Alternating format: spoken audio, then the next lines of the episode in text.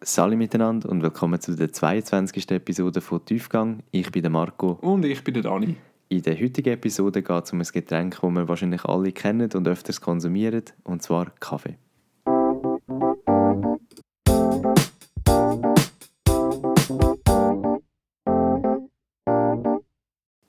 Also als Einstieg gerade mal eine Frage an dich, Marco. Wie viel Kaffee trinkst du am Tag? Maximal, wenn überhaupt eins. Das ist bei mir eigentlich so ein bisschen eine Regel und zwar vertrage ich es voll nicht, wenn ich mehr als eins trinke, weil ich nachher voll so hibbelig werde und so. Ich spüre, ich spüre Koffein voll. Aber in der Regel trinkst du eins? Eigentlich meistens am Morgen, ja.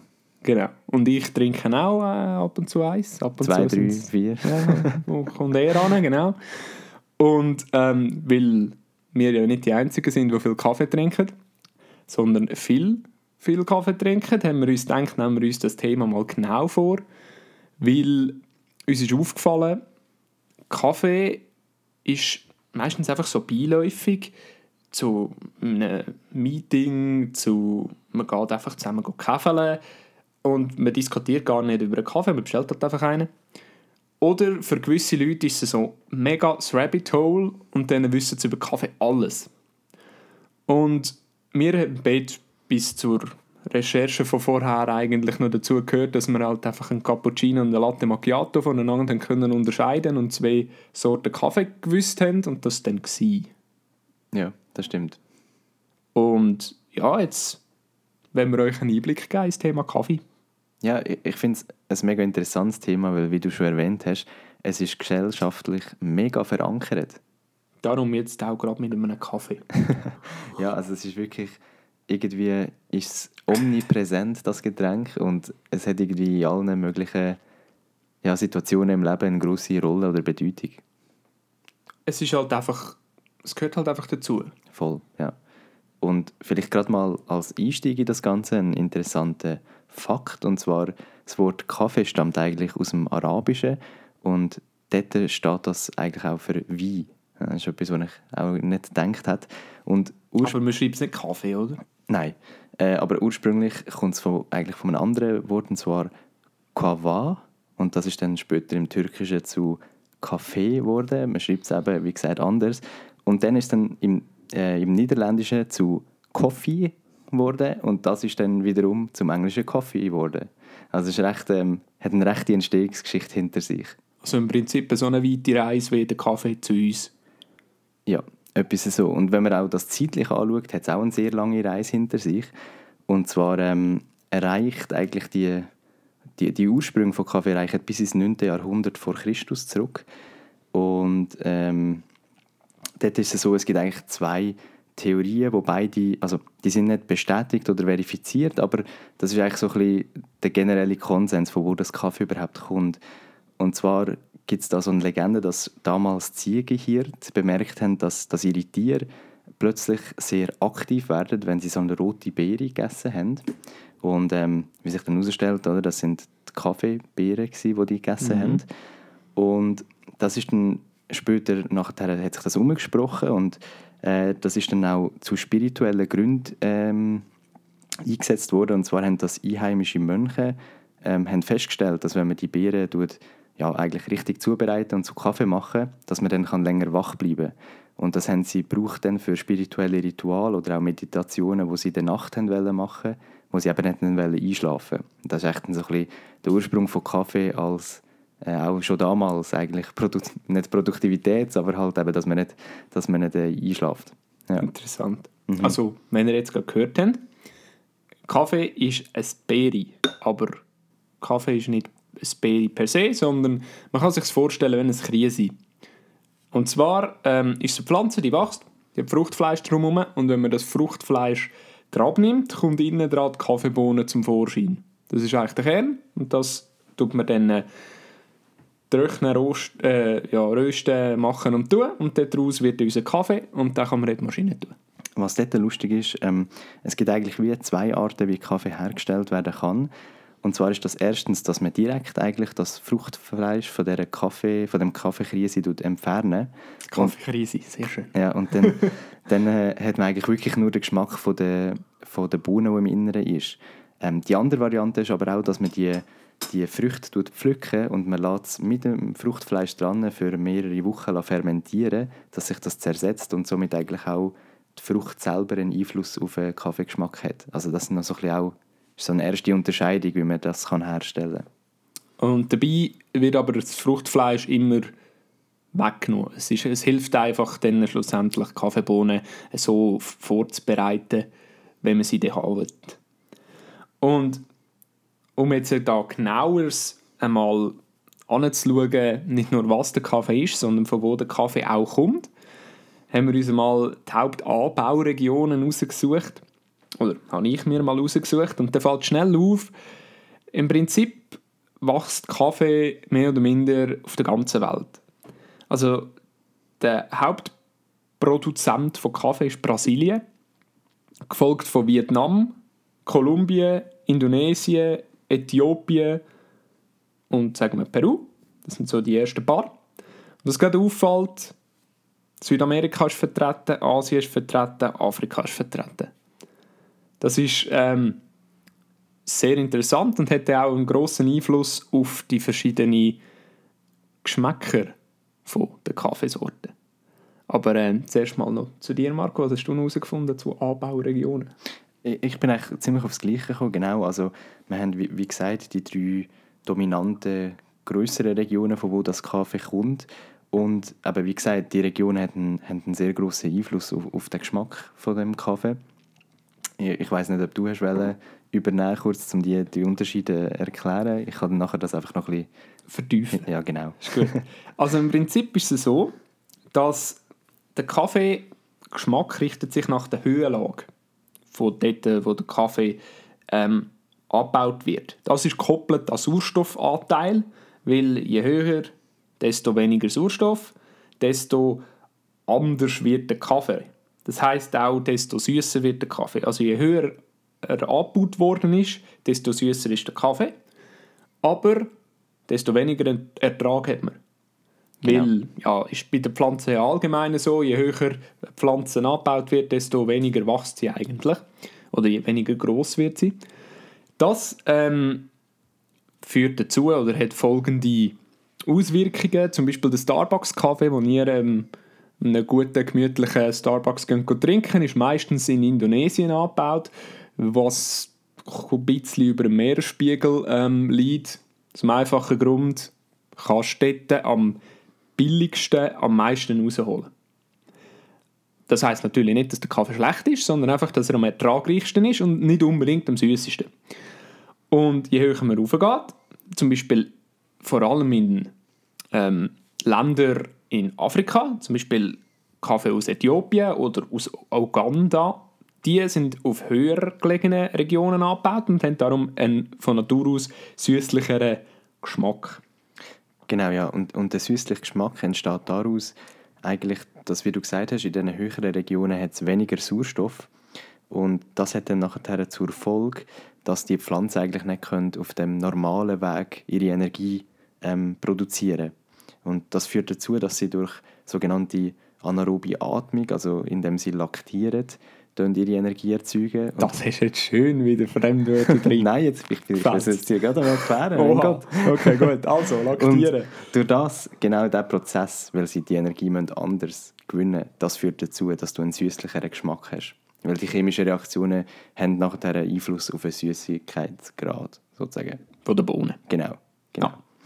Also, und jetzt wir haben die Pflanzen dort oben. Also übrigens dauert das etwa drei bis vier Jahre, bis so eine Pflanze überhaupt mal die Beere produzieren, die du für einen Kaffee kannst brauchen Und die werden, wie gesagt, jetzt in den unterschiedlichen Regionen angebaut.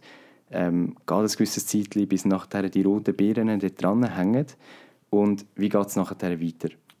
Es ist ja so, dass die Beeren lustigerweise haben sehr unterschiedliche ähm, Reifezeitpunkte. Und das ist auch der Grund, wieso Kaffee meistens von Hand gepflückt wird, weil dann kann man schauen, okay, welche sind schon rot und reifbereit, äh, also bereit zum Wegnehmen und die nimmt man dann dementsprechend weg. Also wie bei Beere halt üblich. Ja.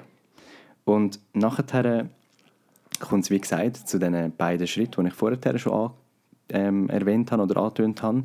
Und zwar tut man dann erstens, also erst, entweder tut man direkt das ganze Fruchtfleisch entfernen und hat nachher nur noch die Bohnen, oder man lässt es einfach in der Sonne bis das Ganze weg ist. Und ähm, ja, am Schluss, egal auf welchem Weg, dass man jetzt zu der einen Bohne am Schluss kommt, wird es nachher in der Sonne draussen trocknet, bis man eigentlich die, die trockneten Bohnen aus diesen Pflanzen hat. Wo man dann weiterverarbeiten kann, zum Beispiel rösten und je nach Röstung dann das auch wieder den Geschmack verändert. Also es gibt eigentlich, wenn wir schon gerade dabei sind, ähm, drei grundlegende ähm, Mechanismen oder ja, Sachen, die den Geschmack von, einer, von einem Kaffee beeinflussen. Das ist erstens, eben, wenn wir jetzt gerade gesagt haben, das Anbaugebiet. Dann äh, sicher natürlich Kaffeesorten, aber da kommen wir noch drauf. Ähm, dann, wie gut hat man es geröstet? Wie fest, wie lang? Es gibt sogar vier äh, Gründe. Und dann noch Brühmethoden. Also, wie machst du es? Machst du Filterkaffee? Machst du ähm, Siebdruckkaffee? Machst du, wie machst du es? Und wie lange tust du filtern oder wie lange tust du den Kaffee eigentlich im Wasser aussetzen? Mhm. Das sind alles Methoden, die deinen Kaffee, den du danach trinkst, äh, beeinflussen. Genau. Und um den ganzen Herstellungsprozess nochmal schnell abzuschließen, also wir haben jetzt eben die getrockneten Bohnen, die in der Sonne gelegen sind. Und wie es der Dani jetzt schon gesagt hat, du kannst nachher im weiteren Verlauf den Geschmack noch weiter beeinflussen. Oder? Und es ist so, dass nachher bei der Röstung, also wird nachher geschaut, ähm, zum Beispiel nach der Farbe oder welche Bohnen nimmt man, damit man, will, damit man kann den Geschmack eigentlich herbeibringen kann, den man will. Und natürlich auch, wie lange so etwas überhaupt in dem Ofen soll sein. Und zwar ist es so, dass man die, die Bohnen packt man eigentlich in Rösterei mit, mit Gasflammen. Die werden dann erhitzt für ja, eine unterschiedliche Anzahl an Minuten, meistens etwas so um die zwölf, je nachdem. Und ähm, die, ja, die Wärmeaussetzung führt dazu, dass, ähm, dass der Zucker in diesen Bohnen bei diesen hohen Temperaturen eigentlich mit Aminosäuren kombiniert werden. Und es, es sind dort in dem ganzen Röstungsprozess sind etwa 1500 chemische Prozesse, die ablaufen. Und nachher hast du eigentlich die typischen braun gebrannten Kaffeebohnen mit dem Geschmack, den alle kennen und auch dementsprechend lieben. Und das Interessante daran ist wieder, den Anbau hast du zwar in den Anbauländern, aber richtig rösten tust du eigentlich meistens dann in den Ländern, wo mehr oder minder der Kaffee konsumiert wird. Also du hast jetzt da auch, nur in der Schweiz hast du so viel, wo Kaffee röstet, neben den grossen Herstellern natürlich, so Mikroröstereien. Mhm. Ähm, in verschiedenen Dörfern, wo die halt auch, die haben den Kaffee von Uganda, Indonesien, Brasilien oder so und dann tun sie, indem sie das rösten und weil sie dann natürlich anders macht, also die eigene Kaffeefärbung herbeiführen, wo dann der Kaffee individuell besser, unterschiedlich, anders, teurer, was auch immer macht. Genau.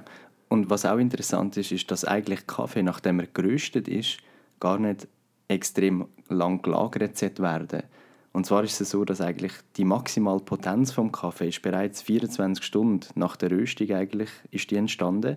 Und damit man eigentlich das optimale Geschmackserlebnis hat, sollte man Kaffee in wenigen Tagen eigentlich nach dem Rösten konsumieren. Also meistens nicht länger als eins bis zwei Wochen. Logischerweise ist das in der heutigen, ja, in dem fertigen Kaffee und so ist das völlig anders. Aber das ist eigentlich der Grund, auch, wieso es so viele von diesen Mikroröstereien gibt, weil sie eigentlich wollen, den optimalen Geschmack durch die Frischheit beibehalten. Ja, das ist cool. Das habe ich jetzt auch nicht gewusst. Also, dass man eigentlich ähm, den trockneten Kaffee so transportieren und dann, äh, habt ihr jetzt gehört, in dem Fall kann man in die Röstereien gehen und kann eigentlich mehr oder minder gerade frisch gerösteten Kaffee kaufen und dann, dann gerade brauchen für das optimale Kaffeerlebnis. Genau. Nice. Sehr schön. Ich würde sagen, gehen wir als nächstes mal zu ein paar Sorten über. Da hast du dich, glaube ich, ein bisschen damit befasst. Genau, also ein paar Sorten ähm, betrifft es ganz gut. Es ist eigentlich ein Paar, und zwar zwei verschiedene Sorten, wo mehr oder minder 90% vom ganzen Kaffee auf der Welt ausmacht. Und zwar Arabica und Robusto, also die beiden Sorten. Und so ist Arabica-Kaffee, kennen ihr vielleicht aus Werbungen, so mit feinstem Arabica-Kaffee und so. Mm. Das ist meistens immer so ein mm, Versuch, das mega edel darzustellen. In Tat und Wahrheit ist 60% der Top-Produktion auf dem Weltmarkt, Arabica-Kaffee. ähm, der wächst zwischen 800 und 2000 Höhenmeter über Meer und hat einen niedrigeren Koffeingehalt. Und der Kollege von ihm, der Robusto-Kaffee, der wächst bei ca. 800 Meter über Meer und hat aber einen höheren Koffeingehalt und macht nur 30% vom ganzen Weltmarkt aus. Und da gibt es ganz viele, wo die den unterschiedlich gewichtet zusammenmischen und so ihre eigenen ähm, Kaffeemischungen machen. So ist der Arabica eher hochpreisig und der Robusto eher niedrigpreisig. Das ist aber noch lange nicht alles. In Tat und Wahrheit gibt es 124 verschiedene Arten Kaffee. Von denen gibt es weniger bekannte wie Liberica oder Excelsa. Okay. oder ähm, auch Kreuzungen gibt es. Ähm, und die sind natürlich alle weniger, zum Teil weniger beständig, darum werden sie nicht so gut abgebaut. Oder sie wachsen nur auf, weiß auch nicht, 1500 Meter über Meer, weil das halt hm. das Beste ist. Oder sie haben einen viel zu tiefen Koffeinhalt oder viel zu hohen. Auf jeden Fall haben sich halt die beiden herauskristallisiert. Okay. Also es gibt eigentlich einfach eine, eine Unzahl an verschiedenen Kaffeesorten, die irgendwie kannst kombinieren und alle schmecken ein anders oder sollten anders schmecken. Ja, voll. Aber es ist halt wirklich, weil man in der heutigen Welt eigentlich die mit dem meisten Ertrag, die am besten, am widerstandsfähigsten ist, will, am meisten brauchen ist auch die, die am meisten beeinflusst. Das ist mhm. auch der Grund, wieso Klar, wir zum Beispiel nur eine Sorte Bananen essen. Mhm. Weil es halt einfach am, empfind also am wenigsten empfindlich ist und so weiter und so fort. Ja. Und ja, von da können wir jetzt eigentlich gerade weitergehen zu einer schönen an, zu einer schönen anderen Art, wie man noch Kaffee kann veredeln kann. Und zwar mit Tier. Wobei schön wahrscheinlich das falsche das falsche Adjektiv ist. Ja, also was sicher schön ist, ist nachher der Preis, den du kannst für, dafür äh, verlangen ähm, Wenn man will wissen wie der hergestellt wird, das ist vielleicht weniger schön. Also im Prinzip gibt es äh, verschiedene Tiere, die essen die Kaffeebohnen. Weil eben, es ist ja, wenn wir schon gesagt haben, wenn es Krise ist, ist, mhm. ist ja fein. Und nachher, der Stein oder eben Kaffeebohnen, der wird dann wieder ausgeschieden und das ist eigentlich die Veredelung, die den Kern dann beeinflussen. Wenn wir vorher auch schon, du schon erwähnt hast mit den verschiedenen Anbaumethoden, dass du die einen lässt du fermentieren mhm. das gibt ja auch wieder einen anderen Geschmack im, Kern. Genau. Das gleiche mit dem Tier. Und da gibt es so eine, also der berühmteste Kaffee, der ist von einer Katzenart, also es ist nicht eine Katze, wenn man es vorstellen kann, also wenn ihr es kennt, es ist ein Zibetkatz. Also es ist ähnlich an einer Zibetkatze, nennt man das Tierli ist ziemlich herzig, sieht aus wie ein Waschbär. So. Ja, Süß, ja gell? ist etwa wie ein Waschbär, genau. Ja, wie ein Waschbär, ganz, ganz herzig. Und das ist das, weil es es halt gern und dann kann man das wild pflücken im, im Urlaubwald und dann kann man ganz viel Geld dafür verlangen. Wie viel denn genau? Ja, so äh, 200 Franken pro Kilo.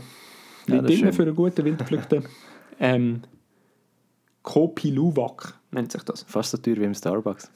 ja, ja, voll, voll. Aber das ist das feinste Arabica-Kaffee, weißt ähm, aber wenn man das Gefühl hat, mh, hm, ja, so Waschbärenkaffee ist, ist zwar herzig und so, aber findet es nicht so nice, kann man sich natürlich auch Kaffee von einem indischen Rothirsch gönnen. Ähm, Kaffee von Geissen, wie du vorher mhm. schon erzählt hast. Es gibt auch Kaffee von Affen oder Elefanten. Mhm. Und wenn einem der Fledermaus-Virus noch nicht genug den Gar ausgemacht hat über die letzten paar Jahre, kann man sich auch einen Fledermaus-Kaffee holen. Okay. Und ähm, ja, dort gibt es natürlich auch so, so Tierfarmen, wo man den Kaffee halt diesen Tieren wirklich verfüttert und das ist dann mehr oder minder ein bisschen ethisch ja, nicht so vertretbar. Hm. Weil man kann sich ja vorstellen, ähm, man füttert die Tiere den ganzen Tag mit Kaffee, nichts anderes. Sie sind eigentlich völlig falsch ernährt und nur darauf trimmt, dass sie den Kaffee ähm, ausscheiden. Mhm. Aber ähm, wenn man da einen guten Tierkaffee will, gibt es auch Labels dafür. Also man muss sich einfach gut informieren und dann kann man sich sicher mal so ein Gläschen oder so ein Tassli gönnen. Mhm. An dieser Stelle können wir eigentlich eh gerade erwähnen, oder die ganze Geschichte rund um den Kaffee ist zum Teil mit sehr vielen ethischen Themen verbunden, wo wir jetzt im Rahmen von dem Podcast nicht groß können oder äh, zeitlich haben können besprechen. Aber vor allem auch die Entstehungsgeschichte von Kaffee baut natürlich sehr viel auf, auf Sklaverei aus. Ähm, vor allem früher in diesen Haciendas, also die grossen Kaffeeplantagen, sind sehr viele Leute bei ja, schrecklichen Bedingungen angestellt gewesen und auch heute noch in diesen Niedrigpreisländern.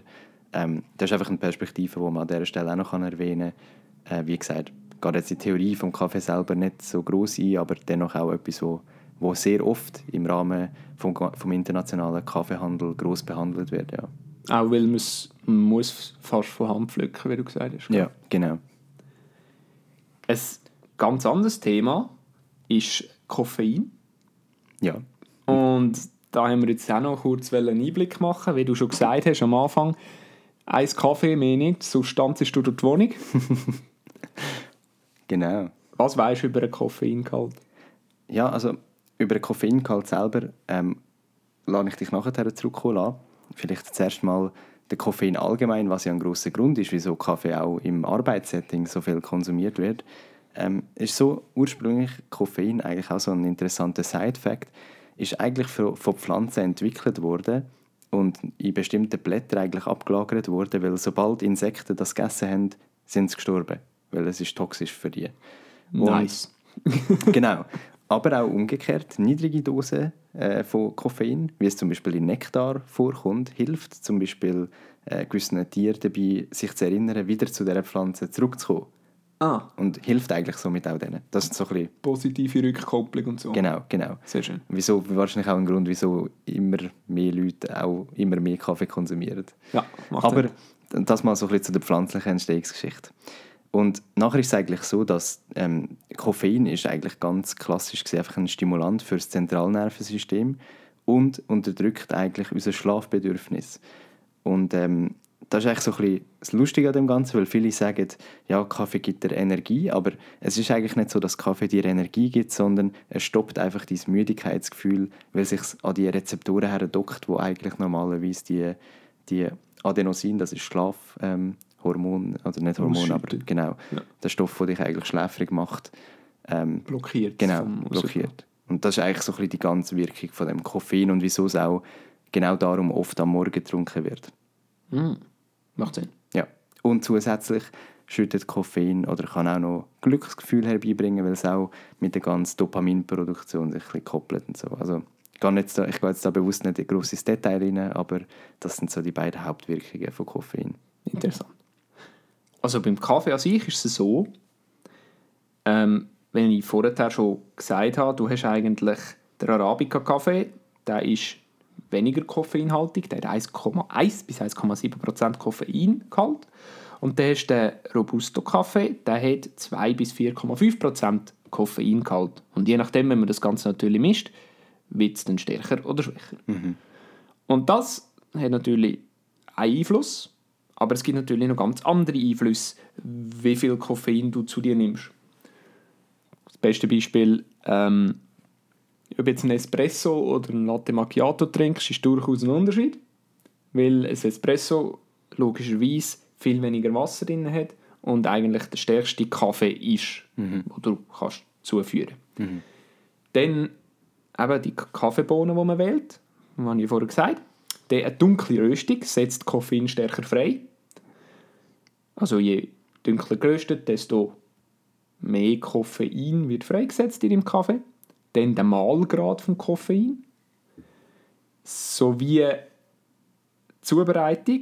Also du eine Hand aufbrühen, du einen Filterkaffee machen. Je nachdem, wie heiß ist das Wasser und wie lang ist die Ex Extraktionszeit? Schön, kann ich, kann ich nicht mehr sagen.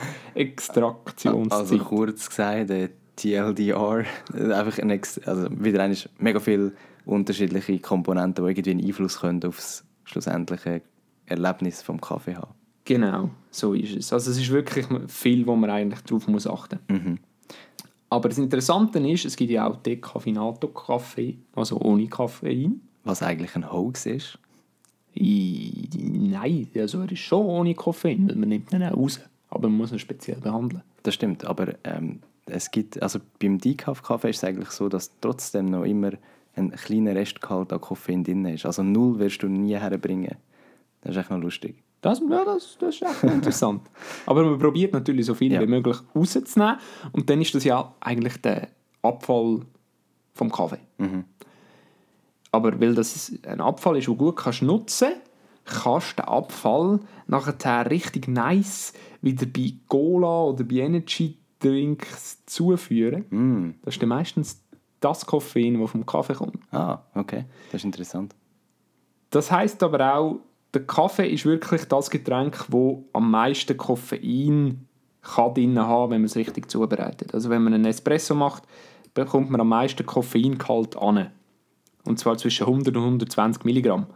Den bringt man bei einem Tee nicht an.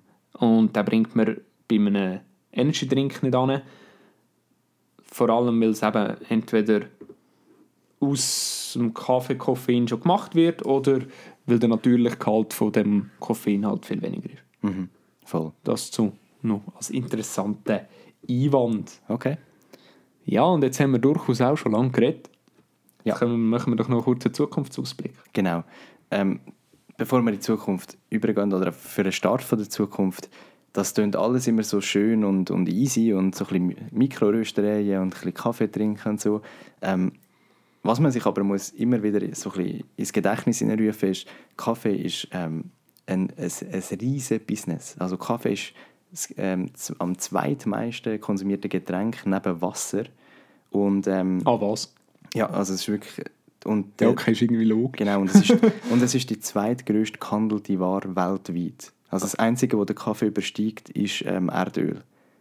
Und darum, Nice. das zeigt eigentlich, wie auch relevant die Industrie ist, weil sie wirklich ein riesiges Volumen ausmacht, und zwar weltweit mehr als 100 Milliarden Dollar, die da gehandelt werden. Ähm, und deshalb ist die Zukunft von Kaffee auch sehr wichtig, weil sehr viele Leute auf den Handel eigentlich angewiesen sind. Und dort sehen wir so ein bisschen das Problem vom Klimawandel, auch in dieser Industrie. Äh, und zwar ist es so, dass das natürlich Einfluss auf die Regionen hat, wo der Kaffee abgepflanzt wird. Und in Kolumbien zum Beispiel ist die Produktion von Kaffee in den letzten 15 Jahren massiv gesunken. Das hat zum Grund, wenn wir jetzt wieder auf die Sorte zurückgehen, zum Beispiel schauen wir Arabica an. Der Kaffee braucht eine sehr spezifische Konditionen, und zwar Temperaturen von rund 18 bis 21 Grad. Zum Wachsen. Zum Wachsen, genau. Und auch spezifischen Regenfall, damit, man, damit sich die Pflanze kann richtig entwickeln kann. Und schauen wir jetzt zum Beispiel die Zona Cafetera in Kolumbien, wo größtenteils die Kaffeeplantagen sind, ähm, hat man seit 1980 einen Temperaturanstieg von rund 1,2 Jahren. Grad. Äh, Grad, nicht Jahr. 1,2 Grad. Und das drückt die optimale Höhe von der Abpflanzung vom Kaffee immer weiter auf. Und das ist natürlich ein Problem, oder? wenn du Dörfer hast, die komplett voll sind mit so Plantagen und auf einmal ist die Temperatur einfach zu hoch, damit er nicht mehr dort wächst, dann hast du ein Problem. Und gleichzeitig auch, weil die, ja, der Wachstum mit Höhe gedrückt wird, haben wir vorher gelernt, weniger Sauerstoff, weniger ähm, eigentlich Ertrag von diesen Pflanzen. Und süßeren Kaffee. Genau, und, und dass du nachher auch wieder die Menge von der hergestellten Bohnen eigentlich reduzieren. Und damit halt den Umsatz, den kannst machen Genau.